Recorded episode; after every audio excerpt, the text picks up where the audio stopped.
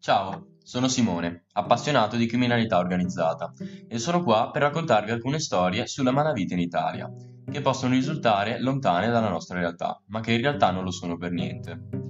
In questo podcast parlerò delle più importanti associazioni criminali che sono presenti nella storia del nostro paese, a partire da Cosa Nostra, passando per la Camorra, l'Andrangheta, la Sacra Corona Unita, ma trattando anche associazioni meno rilevanti, come la, la Banda della Magliana, la Mala del Brenta o la criminalità milanese.